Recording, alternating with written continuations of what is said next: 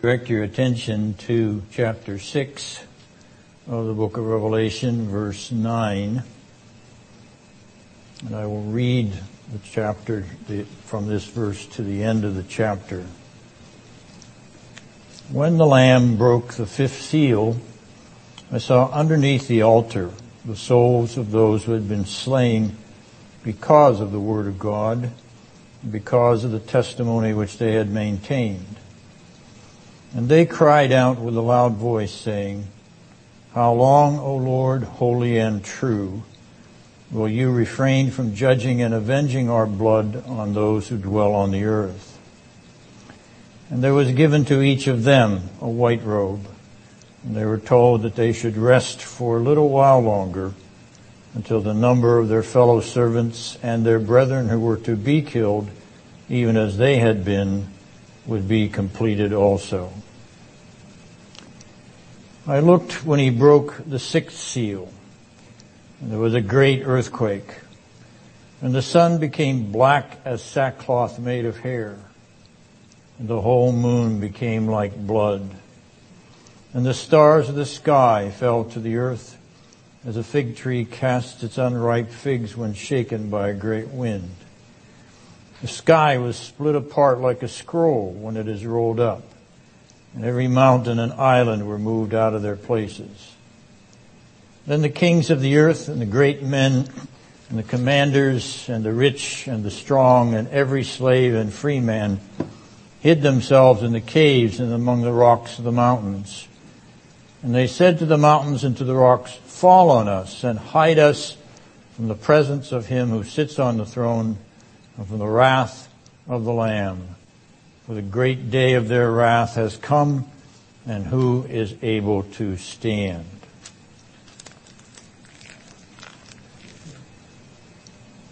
We are in the process of opening the seven seals, the second but by no means the last of the paradigmatic sevens.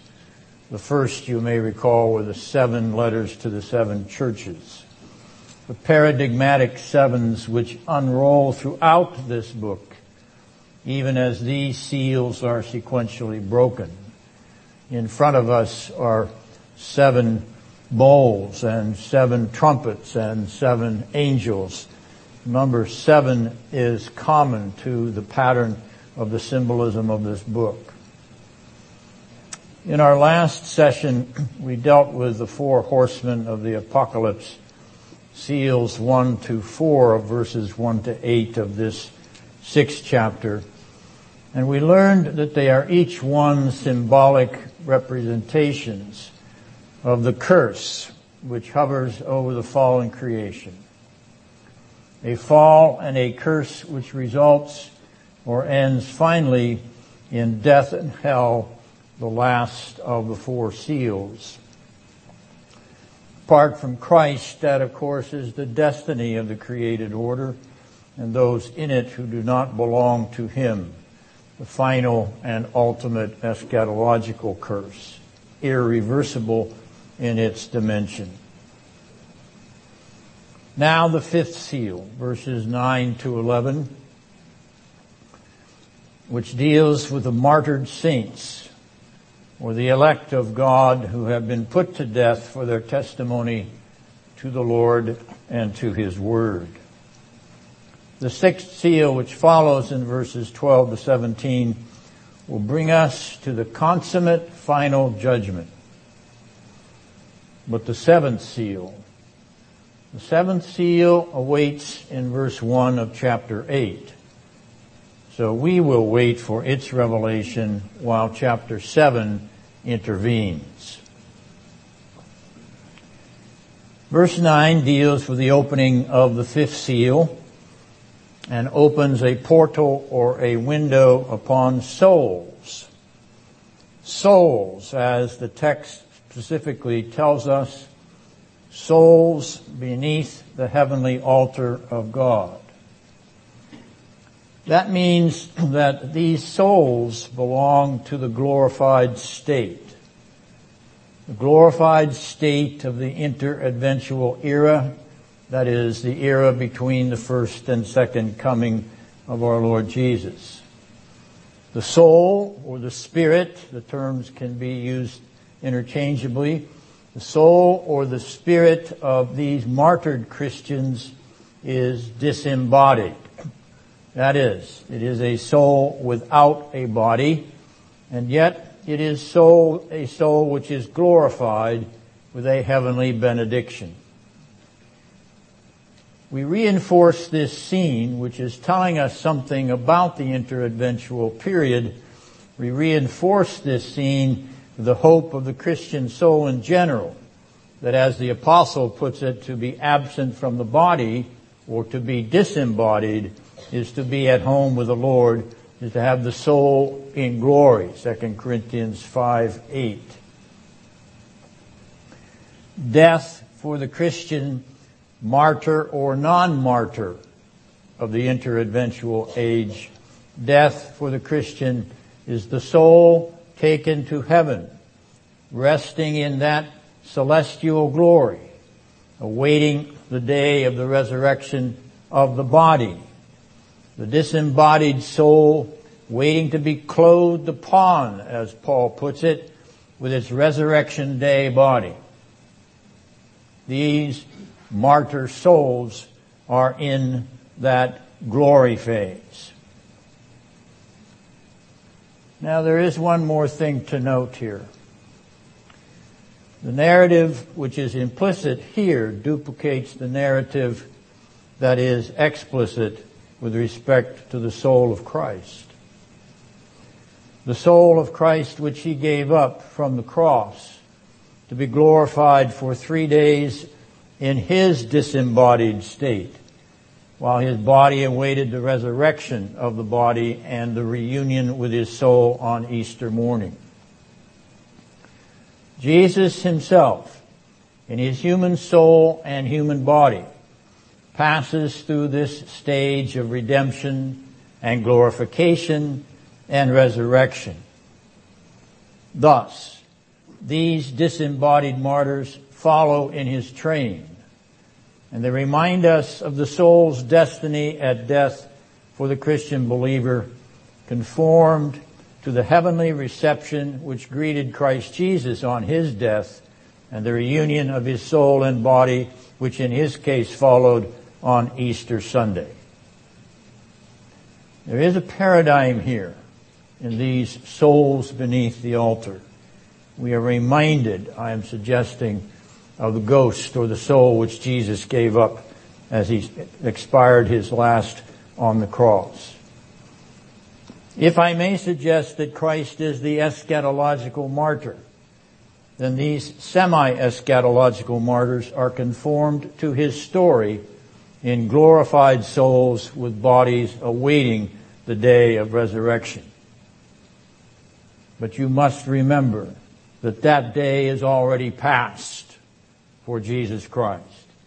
His resurrection body guarantees the resurrection of their bodies in the future day of the final judgment, even as his soul being separated from his body and going into the disembodied state testifies to the benediction of their glorification, their soul spirit glorification before the coming of the end of the age.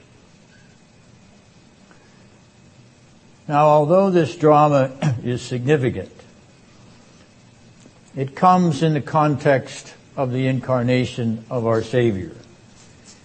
We have celebrated that period or season just recently and in general have remembered that Christ as the Son of God condescended or accommodated himself to human nature. In other words, he took a true and genuine human nature similar to that which you and I possess. A human nature which is composed of a true body and a true soul, or a human body and a human soul. Yes, the incarnate Christ the man Jesus of Nazareth had a human nature like our own, sin accepted, with a true body and a true soul. Now let us ponder for a moment the, state or the condition or the quality of that condescension. He would condescend to take into union with his divine nature. a true human nature, a body soul human nature. But then he would be visited with what he was not ever, what he never deserved to be visited with. He was visited with the separation and the rending and the tearing apart of that union of body and soul. So that that soul was detached from that body and that body went into a tomb. And the soul went to its glorification while that body waited in the grave for reunion.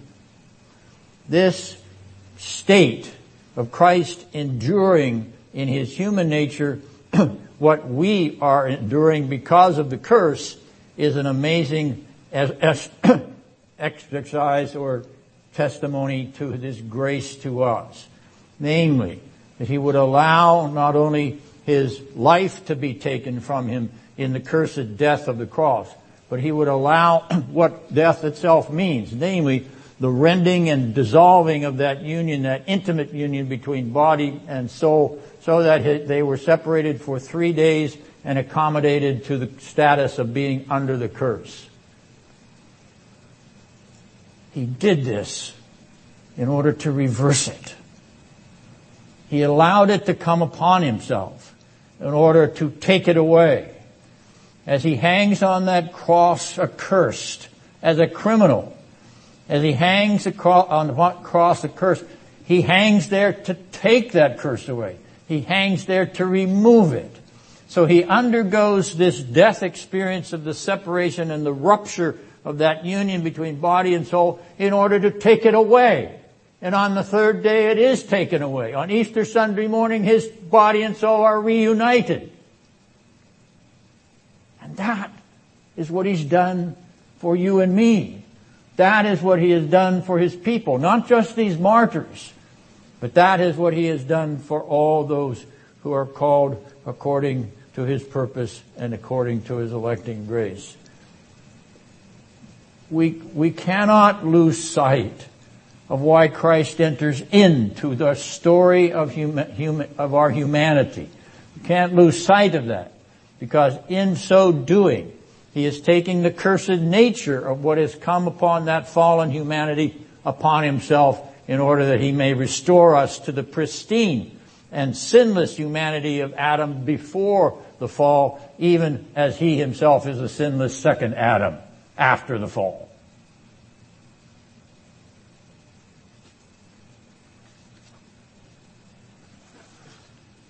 Now, in verse 10, this cry of the martyred saints. Notice that they speak. We have speech in this section of the fifth seal. this speech is anchored in their confession of the Lord God's character. What kind of moral character does God the Lord have? He is holy and true, they confess. Holy, separate from evil, and true to his character, that he will punish evil, punish evil, even the evil injustice and unrighteousness of shedding the blood of his saints without cause. This plea is a call not for personal vengeance. It is not a personal vendetta upon which the martyrs have embarked. Rather, it is a confession that vengeance is God's and He will repay in accordance with His holy and true, just and righteous nature. They are asking Him to be Himself. They are asking God to do what is just and right. They are not asking for personal revenge.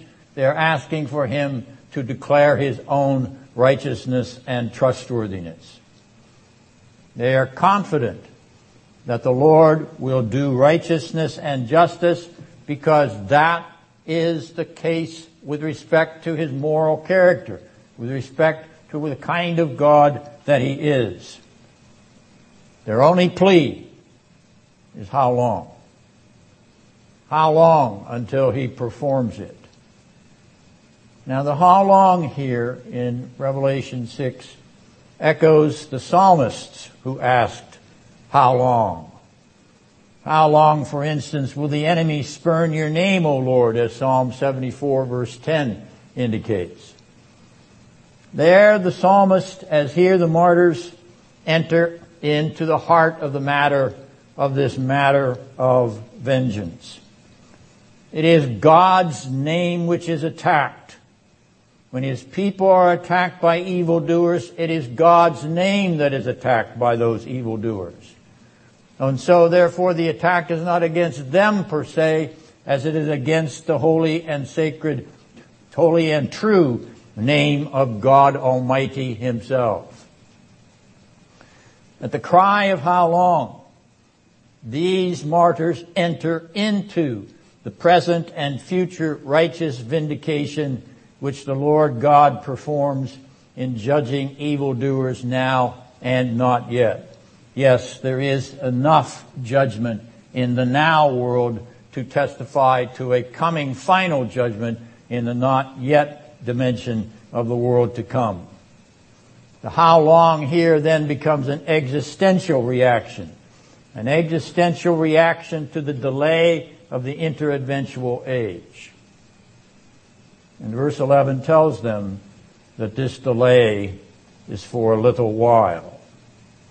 The delay is for a little while until the full number of God's elect martyr saints is completed. Others are yet to be folded into this paradigm, suffering unto blood for their witness to the saving grace of the Lord Jesus Christ. Others must follow on the martyr trail, even as we are realizing in our day that more and more Christians are beginning to suffer even unto death. The macro narrative behind this mini narrative is the delay of the parousia, the delay of the second coming of Christ. Christ's return in glory and judgment is delayed to the future fullness of time when the gathering of all the elect is finished. How long as a question is also even so Lord Jesus come quickly as a declaration. The two expressions are complementary, not as so many liberals maintain, contradictory. This is incidentally a keystone of liberal New Testament scholarship. That the early church was confused and had two contradictory views. One that Jesus would come very quickly before even their deaths at the end of the first century, and another that he would come back far into the future. The two were contradictory because they were two different forms of, of Christianity. And finally it had to be resolved by the early church. No, the fields remain white for the harvest as Jesus said. The gathering unto Christ of the elect martyrs and non-martyrs goes on apace until he comes. Those are complementary expressions. They are not contradictory expressions. The tension is there, even as the tension is always present in the now not yet relationship of the New Testament gospel and eschatological message.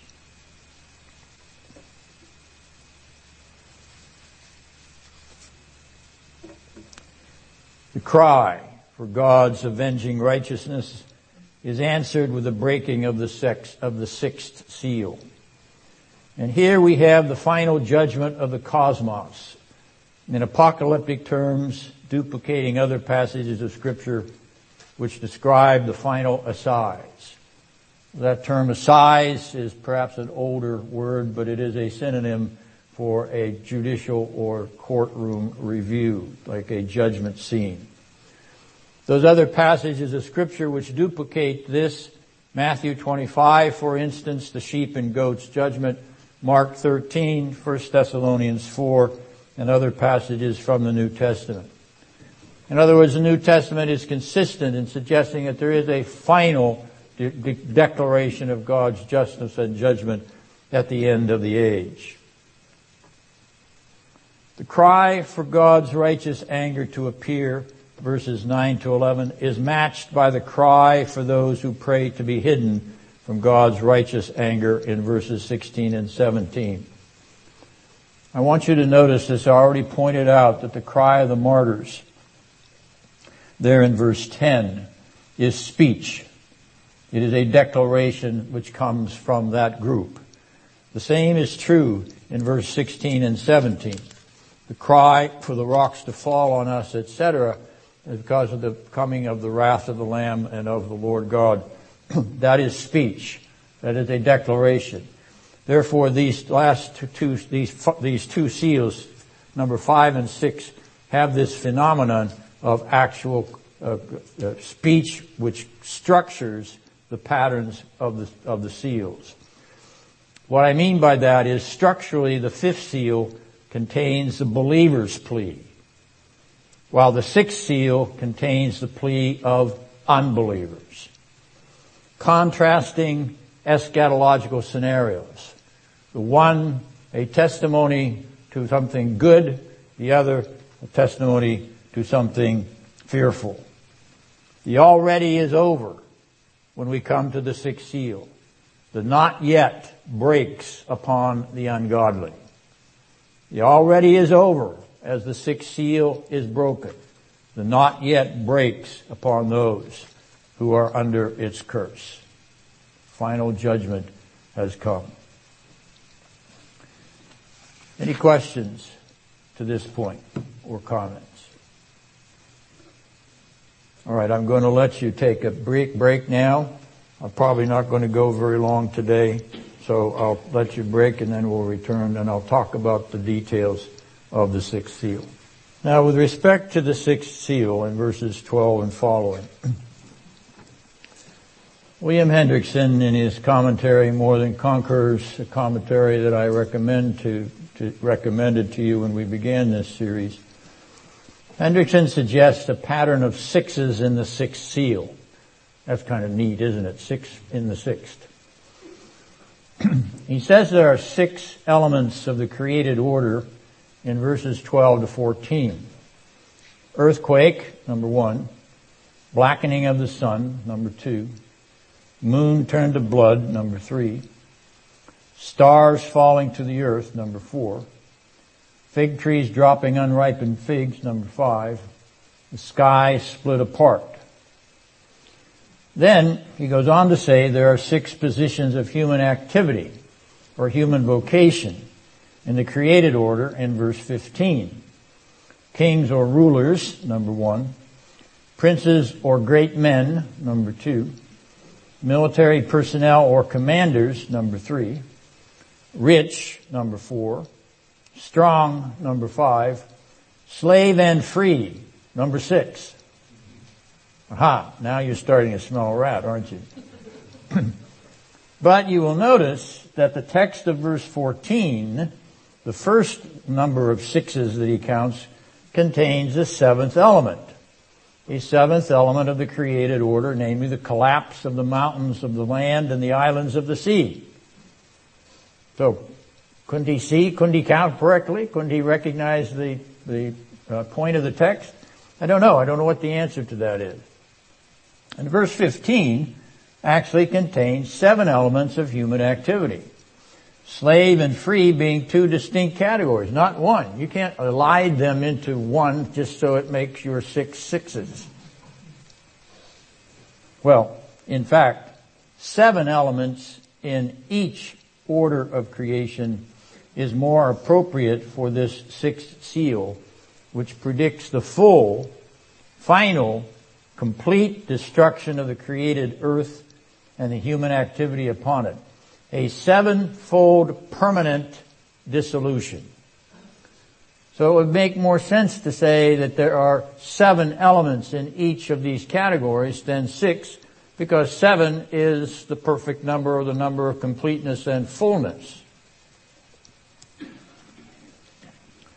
Now I suggested that the sevenfold permanent dis- dissolution of the created arena which is being described here and man's role in it is very similar to the language of 2 Peter chapter 3 verses 10 and 12. Listen to what the apostle says. 2 Peter 3:10 But the day of the Lord will come like a thief in which the heavens will pass away Notice, the heavens will pass away with a roar, and the elements will be destroyed. Notice the elements, meaning the elements which are material, will be destroyed with intense heat. I like the King James better. They're fervent heat. It's more, it's, it's more vigorous. Be, be destroyed with an intense heat and the earth and its works will be burned up. Then verse 12. We look for the hastening and the coming of the day of God because of which the heavens will be destroyed by burning and the elements will melt with intense heat. This is a day of disillusion as the sixth seal is, is indicating to us. It is also a day of the shaking to nothingness of the creation. The shaking to uncreation of the creation. The complete reversal of the creation to uncreation and nothingness. Where am I getting that? From Hebrews chapter 12. Notice verses 26 and 27 of the 12th chapter of that book. The expression, the expression yet once more denotes the removing of those things which can be shaken as of created things. The removing of created things so that those things which cannot be shaken may remain. Namely, the eschatological things will be not, cannot be shaken and they remain. Therefore, since we receive a kingdom which cannot be shaken, let us show gratitude by which we may offer to God acceptable sacrifice. the kingdom which is, which remains is a kingdom which cannot be shaken.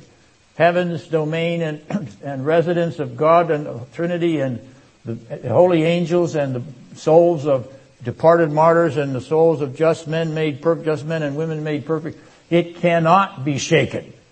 It cannot be turned into a fervent heat. It cannot be dissolved. It cannot be destroyed. It cannot be burned up. You want the place which is burning up, that's the other side of the coin, eschatologically speaking, hell itself. So, a complete reversal of the creation as it began in Genesis 1 is before us in this vision of the sixth seal. This is a vision of the funeral day of the created world. This is a vision of the funeral day of the created world. Notice it is trembling. It is trembling and quaking with death throes. Notice it has its funereal weeds on, black sackcloth. Notice, it is reversing itself. It is reversing itself back to what it was before it came into existence. It is turning back to darkness. Darkness covering the entire cosmos with no sun, no moon, no stars, no light bearers. It is being uncreated. Eschatology here is reversing protology there in Genesis 1. Eschatology here in Revelation 6 is reversing protology there in Genesis 1. The stars fall from the sky, leaving inky blackness and no more silvery dots on the created heavenly canvas. The fruit bearing trees of the earth cast down no more ripe fruit. They are finally cursed with barrenness and destruction as Jesus himself indicated would come upon them. Even the sky, the sky blue sky disappears, split apart and rolled up like a scroll, swallowed into black darkness with the rest of the created order. An eschatological uncreation of the protological and historical creation. That is what is happening here. Mountains and islands dissolved, dislodged, shaken to final and ultimate collapse and permanent dissolution. An eschatological collapse of the entire creation, the whole cosmos, a return to nothing. The whole cosmos dissolved in a fervent heat, returning to nothing as it was in the beginning. Notice the symmetry. As it was in the beginning, so it is in the end. As it was in the beginning nothing, so it is in the end nothing. Uncreation to creation. Nothing to something in Genesis 1, now in Revelation 6, something to nothing. Creation to uncreation. The reversal of the paradigm. Before Genesis 1, there was nothing but God himself, Father, Son, and Holy Spirit. After the, the final dissolution of the cosmos and the uncreating of the whole created universe, there will be something, namely God, Father, Son, and Holy Spirit, the holy angels, and the just, the souls of just men and women made perfect. The dimension of God and His heaven remains. Hell itself also remains. But temporal and earthly material reality is uncreated.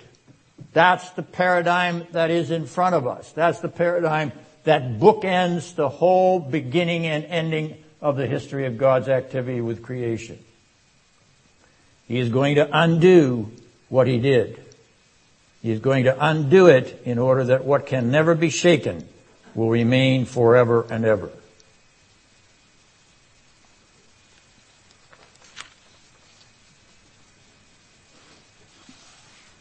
Being a king or ruler on the earth will not avail on that great day of God's wrath. They will beg to be hidden from the destruction even begging the mountains and the rocks to cover them, hiding them from the fear and the face of God's just anger. Being a prominent personality, a great person of prestige or reputation upon the earth will not avail on that day. Being a military leader upon the earth will not avail on that day. Nor will economic riches buy an escape from this collapse. Nor will personal economic or social strength or power avert this day of reckoning. Nor will slavery or freedom matter when the wrath of the Lamb is unleashed against the ungodly. All positions of human authority and prominence will be reversed, turned to nothing as the ungodly creature faces the Creator with nothing, no grace of God, no love of God, no mercy of God, he had nothing to hold on to, nothing to cry out for, nothing but to let the rocks and the mountains cover him and hide him from the wrath of God. Those who utter the plea of verses 16 and 17 are the goats on the left hand of Matthew 25. The ungodly who have persecuted the saints, blasphemed the sacred name of the Lamb and God his Father, spurning the wooing of the Holy Spirit, and have been servants of the kingdom of darkness to eternal darkness they will be banished. They will live for eternity as they have lived here in the inky blackness of their depraved souls. You will banished as the saints in light and will be received into the glory of the light of the world and will go from glory to glory after the feet of the Lamb, his beloved Father, and their beloved Holy Spirit. Now, dear friends, we have not been called to this experience of the sixth seal. Not the wrath of God for those in Christ, but grace and love of God in Christ to us.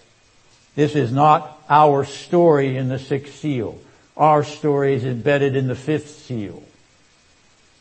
And why do we escape the wrath to come? because the Son of God went through that final judgment for us. You see, even as we said that in his own life, he goes through the separation of the body and soul, the dissolution of that body-soul union. Even as he did that, so he too went through the final judgment. He was accursed, bearing that curse vicariously, not personally, not in, not in his own character, but bearing it vicariously as a substitute he was accursed, and thus adjudged to bear the wrath of God. My God, my God, why hast thou forsaken me? He cries out. That was hellish torment for him. No, he didn't go into the place of the damned, but that would be the equivalent of it for it. His father to have forsaken him, even for a split second, even for a nanosecond. It would be something that had never occurred to him in all history of his existence. And yet he did. He bore it. He bore that final aspect of judgment, namely the fury of the wrath of God against guilty sinners and He did it for us. So He's been through that so that we don't have to go through what's present here in this sixth seal on the final day of the world's life. And He's been through the separation of the body and soul and put it back together, reunited it by the power of His resurrection from the grave. So the grave has no terror for us. And the, and the death experience itself has no terror for us because Christ has already been there ahead of time to sanctify it unto our good. And he's sitting down at the right hand of the Father in glory because he's been acquitted completely and fully and justified perfectly before the face of God for all eternity. And that's because he's come to do that for us. His justification is our justification. We do not fear any of this funereal uncreation back to nothingness of the sixth seal. We do not fear it because Christ in his glorious body, soul, resurrected, resurrected person sits in the state of heaven's glory and is justified before the face of his Father and the blessed Spirit forever and ever. Amen and amen. So this vision is, is not our story. It's the story of those who despise the gospel, who despise the grace of Christ, who despise the Lord who created them and who has offered redemption to their depraved souls.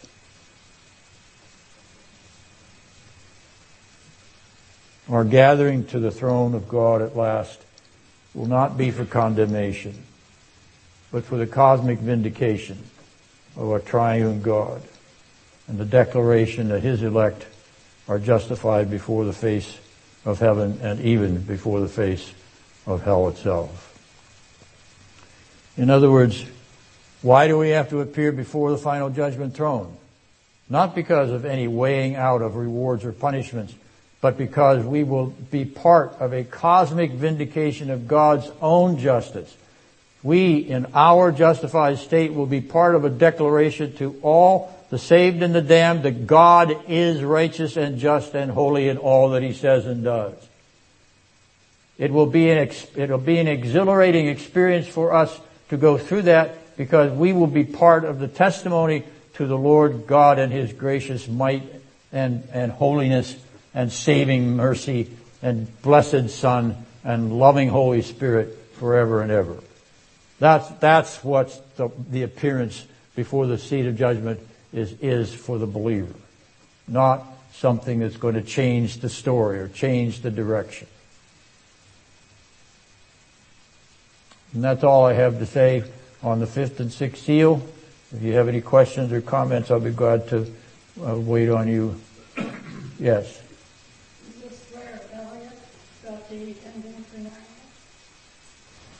C.S. Lewis?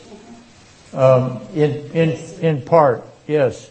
Uh, if you know the Narnia Chronicles, uh, which I, my wife and I have been reading, uh, just, just to renew our interest or understanding of Lewis's genius. But the last book is called The Last Battle. And in that last volume, Lewis has a very penetrating ex- explanation of why the world turns back to darkness and why the uh, survivors of the Narnia experience are going on to endless light. And obviously it's something he's taken out of the book of Revelation, out of the scriptures as a whole. so, uh, he's, uh, he's of course, uh, very steeped in the Word of God in that sense. Even though he didn't believe it was infallible, I'm sorry to say.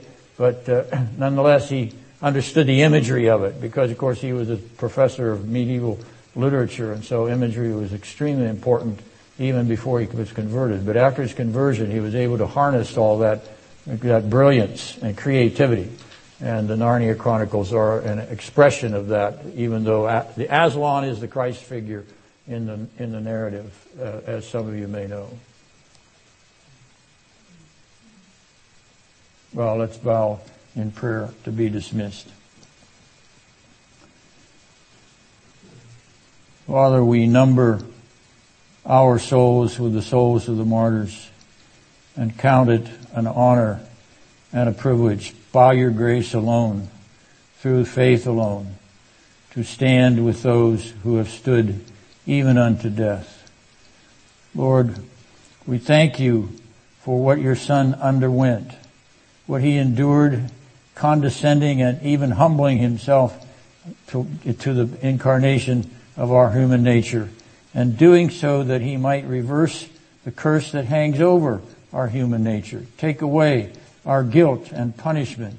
Satisfy your justice and wrath which is due to us, rightly deserved. We rightly deserve to be destroyed by you. And yet you have spared us for the sake of your Son, whom you love and whom we love as well. O Lord, we thank you that we are even now delivered from the wrath to come, that wrath that is laid out so plainly, poignantly, and powerfully in this sixth seal. O Lord, we pray for our unbelieving world. And we ask, O Lord, that you might visit your Holy Spirit upon those who belong to you by your divine predestination and election and bring them into the harvest fields of your eternal and everlasting kingdom. We pray, pray your blessing upon our lives in this new year and ask you to grant us the grace of the Lord Jesus Christ richly for your sake and for Jesus' sake. Amen.